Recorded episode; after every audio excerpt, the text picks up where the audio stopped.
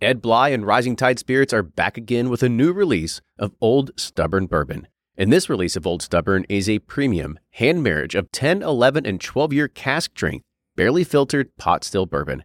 It comes in at a staggering 123.8 proof, and the flavoring grain for this one, which the last one was wheated, but this time it's now rye. Rich, sweet, and bold with a long finish that's sure to be another eye opener.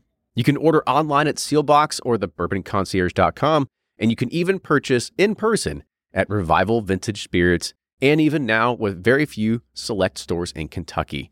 You can get it now while you can, but be sure to do it because it's not going to last long.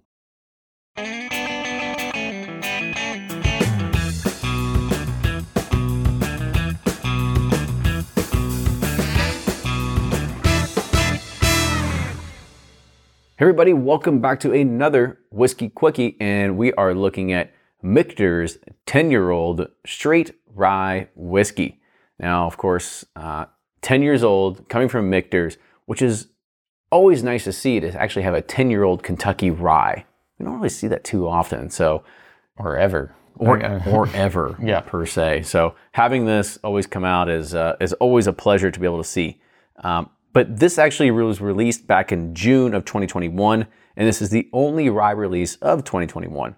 It is bottled at 92.8 proof and has a SRP, a retail price of $170.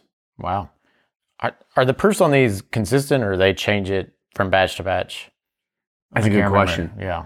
I was like, here, hold the hold that thought. Grab that one right behind you there, because I'm pretty sure this is from a. Yep, 92.8. There you go. So there we go. So there we go. There was last year's release right next to it. So It is now consistent. we know it is consistent. they they have dialed it down to like the 92.8. point the point proof. I love it. All right, so let's go ahead and we'll You love details. dive in with the notes or the nose here. Uh, I mean,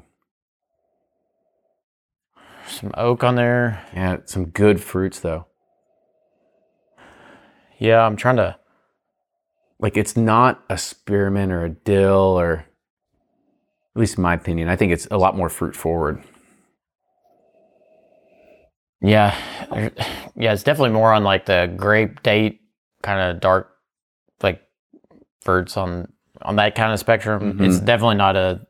Usually with rye you get kind of spearminty. What which that's not a fruit, but you get No, more I get it. citrusy. You know, like kind of. but you get that typically like an indiana rye which Correct. this one is of course not but you definitely get It's like dark sweet fruits. mhm, for sure all right on to the taste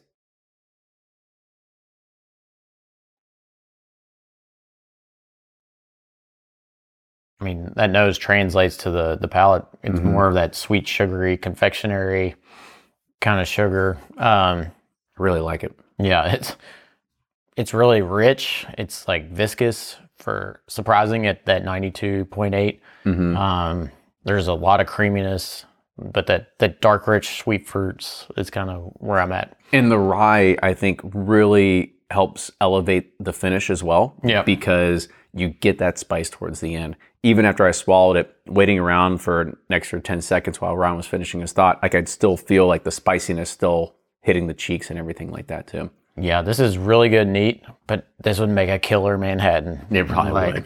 This would. This is an awesome rye. for sure Yep. let's go ahead and rate it so on the nose where you at here Thumbs up. Loved it. the taste Thumbs up. Really enjoyed it. and the finish Thumbs up. Good job, guys. all the way through 90.8, 92.8 is it. You, you nailed it. dialed it in Yep. all right well cheers everybody we'll see you next time